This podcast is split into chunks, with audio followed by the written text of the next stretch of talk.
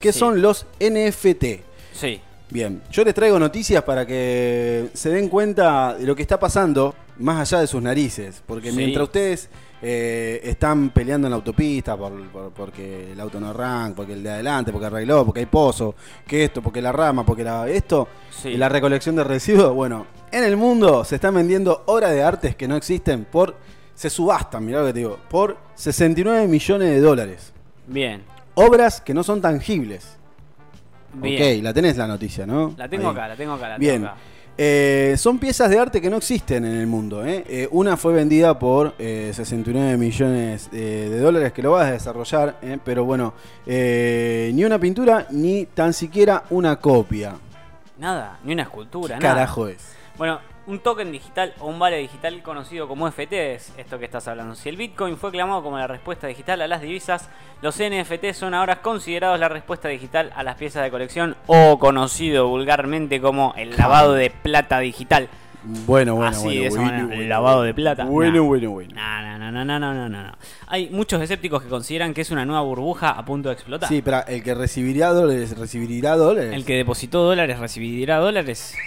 Hay que ver que si lo que pasa es que cuando el coso pone la cosa ahí atrás, el dólar le deposita la plata. Sí, pero ese no tuvo 3 presidentes como nosotros. Ay, bueno, qué sé yo, viste, son 3 seguidos tuvo. Cosas que pasan en una semana en la Argentina.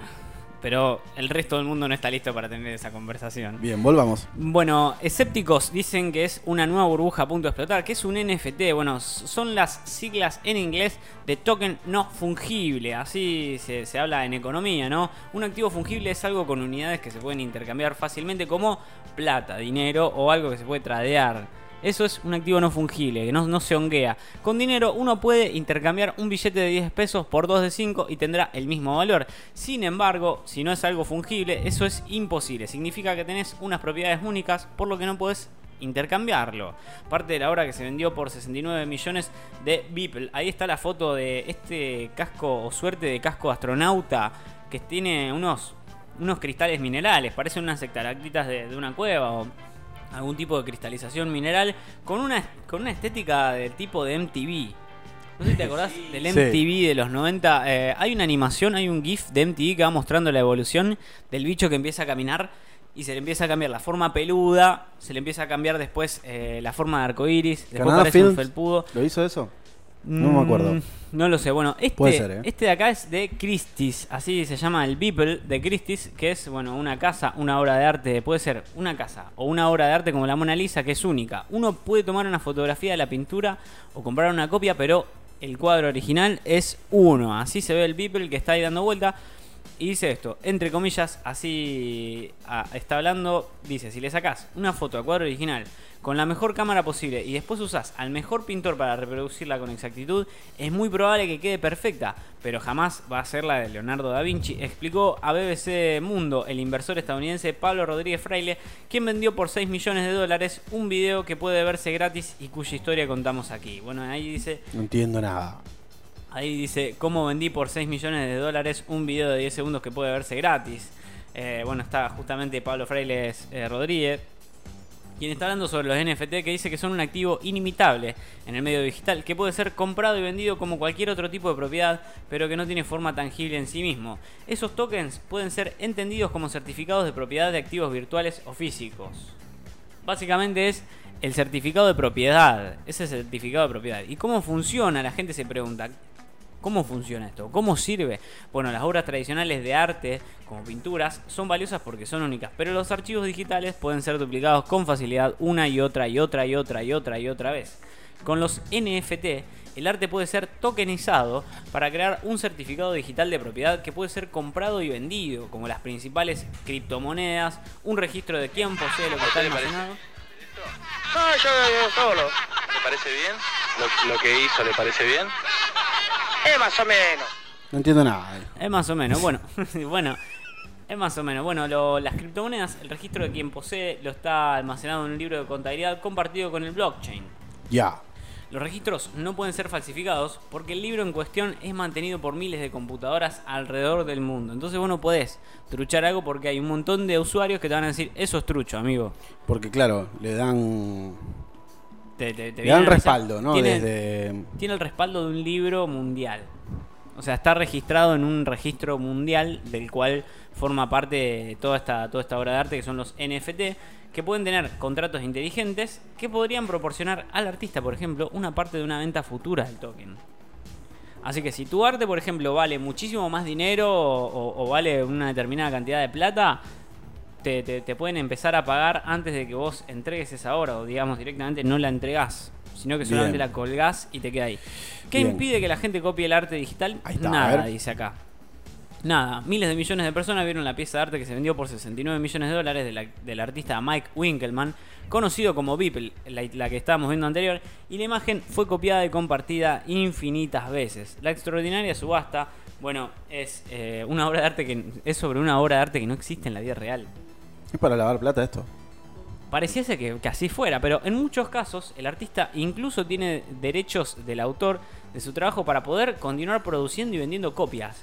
El comprador del NFT posee un token que prueba que él es el propietario de la obra original. Algunas personas lo comparan con comprar una copia firmada. ¿La gente está pagando miles de millones de dólares por token? Sí, están loco como parece. Y en cuanto están valorados los NFT, bueno, en teoría cualquiera puede tokenizar el trabajo para venderlo como un NFT, pero el interés crece a raíz de noticias sobre ventas multimillonarias. El 19 de febrero, un GIF de Nyan Cat o de Nyan Cat, el famoso meme de 2011 del gato con cuerpo de tostada, no de galleta, con cuerpo de tostada, porque es una tostada con mermelada. Lo estamos viendo. El cuerpo de tostada con mermelada volando se vendió por más de $500.000. Se vendió por más de $500.000. Y acá tenemos a Matías Sacha, el comprador. Switchate con la cámara, a ver si se te ve la cara de comprador de Nyan Cat. No puedo creer. Ahí está, se ve la... Él lo compró, fue el que lo compró. $500.000 pagó por esa situación. Bueno, pocas semanas después, la cantante canadiense Grimes vendió una colección... $69 millones. $69 millones. $500.000. $500.000. Yo con 69, bueno, con 69 millones ya directamente no se trabaja más. No sé. No sé más nada, no... Yo creo que hay que seguir trabajando a partir del millón. Sí, bueno. Y es cada vez más intenso y más arduo. Con $69 millones puedes hacer un montón de cosas, igual que con $500.000. El trabajo, ¿no? Yo creo que no termina nunca el trabajo. Es como Breaking Bad. Es una cadena que se vuelve interminable. Está a $139 el dólar. Está a 139. Está en baja el dólar ahora en las economías sudamericanas. Hoy, y el precio oficial para algunas partes es de 80 en algunos lugares. El mercado oficial, no el blue, creo que es de 80. Estamos hablando de 9.591 pesos. 9.000. 9 billones de pesos. Bueno, 591 millones de pesos. Y después te quedan 591 millones. Esos los $69 millones. Bueno, pocas semanas después, la cantante canadiense Grimes vendió una colección de obras digitales por más de $6 millones. Ah, se lo están vendiendo estos corredores de bolsa. Están entre ellos. Bueno, ahí se ve el Getty Images. La verdad que no sé, no estoy tirando fruta, pero la verdad que... Bueno, no solo se está vendiendo arte a través de los NFT. El fundador de Twitter, Jack Dorsey, vendió su primer tweet en la red social por $2.9 millones. $2.9 millones. Y la subasta de la pieza de Beeple, la primera obra de arte digital jamás ofrecida en Christie's, alcanzó un nuevo récord para el arte digital. Pero como ocurre con las criptomonedas, hay preocupaciones sobre el impacto medioambiental de mantener el blockchain. No sé cuál sería el impacto medioambiental. ¿Es simplemente una burbuja? Un día antes de la subasta, Beeple le dijo a la BBC que en realidad cree que habrá una burbuja, para ser sincero. Y sí, se puede estar en esa burbuja ahora mismo. O incluso se muestran otros mucho más escépticos. Así hablaba David Gerard, autor de Attack of the 50-Foot Blockchain, quien manifestó que él veía a las NFT como comprar piezas de colección oficiales. Hay algunos artistas consiguiendo dinero con estas cosas, pero probablemente... la gente común, o vos, o yo, o él, que somos cristianos comunes, no lo consigamos. Así advertía sobre esta situación. Y en su opinión, las personas que están vendiendo NFT son criptotimadores o chantas de la criptomoneda, por así diciendo. Los mismos tipos que siempre estuvieron haciéndolo tratan de encontrar una nueva especie de pepita mágica sin valor que puedan vender por dinero. Básicamente es, nosotros te damos el espejo, vos nos das el oro y nosotros después hacemos lo que queremos con el oro. Charles Alspop, quien trabajó como subastador de la casa de Christie's, consideró que el concepto de comprar NFT no tenía absolutamente ningún sentido. La idea de comprar algo que no está ahí es simplemente extraño. porque ¿cómo vas a comprar algo que no sabes qué onda? Es increíble. Así declaraba la BBC. Bueno, dice que cree que la gente que invierte en esto es un poco estúpida, no está regulada. Pero que no pierdan su dinero, espera que no pierdan su dinero. Bueno, ahora así termina la noticia de los NFT. ¿Qué son los NFTs y por qué están valorados en millones de dólares? Otra de las cosas que me llama la atención sobre esta noticia es, por ejemplo, hay un artista que se llama Banksy. No sé si lo conoces a Banksy. Buscámelo por ahí, si lo tenés a Banksy. Es con B larga o Bansky. Bansky es. Banksy, no, Banksy. Banksy es el artista. Bueno, Banksy es un artista cuyas obras de arte, bueno, se desconoce el autor, pero por ejemplo se utilizaron muchísimo en el año 2017-2018. Ahí se puede ver las obras de Banksy, que son un poco obras de protesta. Lo que le pasó a Banksy es increíble, porque Banksy, por ejemplo, era un artista que pintaba en lugares bastante recónditos, como por ejemplo, si el techo de la galería o la pared de atrás de esta galería se ve desde calle El Orza, él se subía al tanque y pintaba algo en el tanque en la pared que se veía desde calle El Orza, por ejemplo, a la noche, y dejaba la obra así. Una intervención. Lo que estaba pasando con este tipo es que ahora se estaban demoliendo edificios para sacarle el pedazo de pared pintada para poder venderlo. O sea, el mercado del arte es tan voraz. Y la plata no le llega a ellos. A él no le llega la plata, claramente que no le llega. Porque tampoco hay una firma de Banksy. Porque si él lo firmase, quedaría expuesto una organización criminal para muchos lugares, porque es un crimen hacer esa obra de arte. No te olvides que estás infringiendo los derechos de una persona que se encargó de que una galería quede linda para que otras personas puedan venir a hacer uso comercial. El dueño de la galería tuvo una bendición, por ejemplo, ¿no? El dueño de la galería, el dueño de la pared, es una doble bendición o una maldición, porque al dueño de la galería vienen artistas a ofrecerle plata para demoler su galería para sacar solamente... Sí, pero no poca. ¿Eh? No es poca. No, no es poca. No es poca. Pero también tenés que romper tu galería. ¿Qué haces después? No va a venir Banksy de nuevo a pintarte otra galería. Bueno, pero hagamos una pared nueva. No, no, no. A ver, en algún lugar escaso debe ser un negocio. Entonces esto empezó a pasarle a Banksy, el artista que todavía se desconoce su rostro. No se sabe quién es Banksy. Es anónimo. Es anónimo Banksy. Mirá, se cree que es un grupo de artistas. Se cree que es mucha gente. No se sabe bien quién es. Eso es un Banksy. Eso es un Banksy, por ejemplo. Es la firma típica del stencil de Banksy que aparece en distintos lugares. Ejemplo, Francia, Estados Unidos, Europa, distintas partes del mundo. En Buenos Aires creo que hay un Banksy. Si no estoy equivocado, me parece que hay un Banksy en Buenos Aires. Pero otra de las cositas de Banksy se parece al de Rasta, que está vos decís que esté desaparecido que no, todavía no lo desaparecieron. No, ya está dando vueltas acá. Sebastián se llama el muchacho. No jodas, de verdad. El hombre mortero. ¿Ya está? ¿Volvió? Sí, está acá, lo tuvieron arrestado. Se parece al hombre mortero. Un trabajador de la General Motors, para aquellos que le dicen el hombre mortero. Tuvo la mala suerte de que lo enfocaron justo, lo engancharon todas las cámaras. Yo creo que merecen hacer un Banksy de eso. Lo demonizaron al muchacho ese. Por supuesto que sí, obvio, lo demonizaron. Bueno, los cuadros de Banksy, por ejemplo. Pero yo si me quedo sin laburo salgo a romper todo. Más vale. Ah, bueno, no quiero que quede claro. Más vale que sí. Si te dejan sin laburo así... No, si mi hijo no tiene para comer, yo salgo a romper todo. Ahí está, esa es la clara... No, voy a salir a matar... Como quien dijo eso, salgo a matar gente, dijo Grabois. Salgo de caño, dijo. Salgo de caño, dijo. No, cuando se esté prendiendo fuego... No sé si salgo de caño, voy a estar con los que tienen el bidón de nafta. Yo salgo a romper todo. Claro, amigo. Cuando todo se esté prendiendo fuego, yo voy a tener el bidón de nafta. Hay que estar, boqueando de un lado y el otro que... Claro. No, tenés que bancarlo. Bueno, después están los gordos panzones sindicalistas que se quedan con una tortota y rosquean, pero bueno, ese es otro tema. Esa es la otra. Bueno, volviendo a lo de Banksy. Volviendo a lo de Banksy. Después ese paréntesis. Terminamos. Esa es una cosa que sería muy interesante. Si hubiera un sindicato del arte en Argentina, no sé si lo hay o no, pero si hubiera un sindicato del arte, seguramente esos serían los que más plata tendrían y no los artistas. Bueno, hay varios canvas de Banksy. Y hay un último video que me gustaría que busques, que es la bronca de Banksy.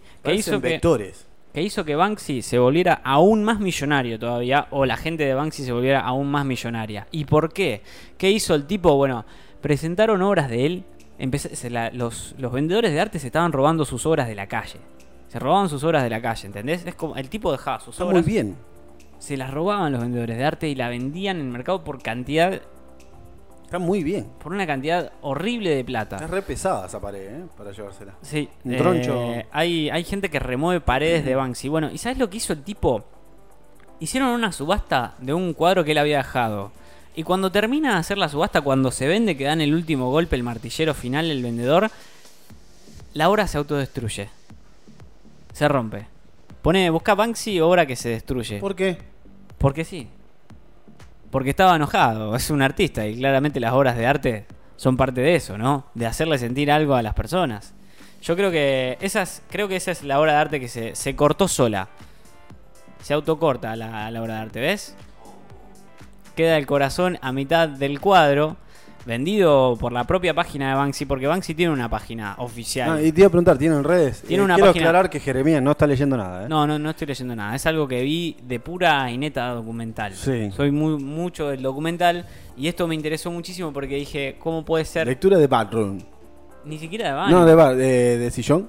No, nada, sillón no. Me quedé parado 3 horas adelante del tele viendo cómo un tipo rompía pedazos de paredes. Excelente. El flaco andaba en un Lamborghini descapotable o en un Aston Martin descapotable con un pedazo de pared.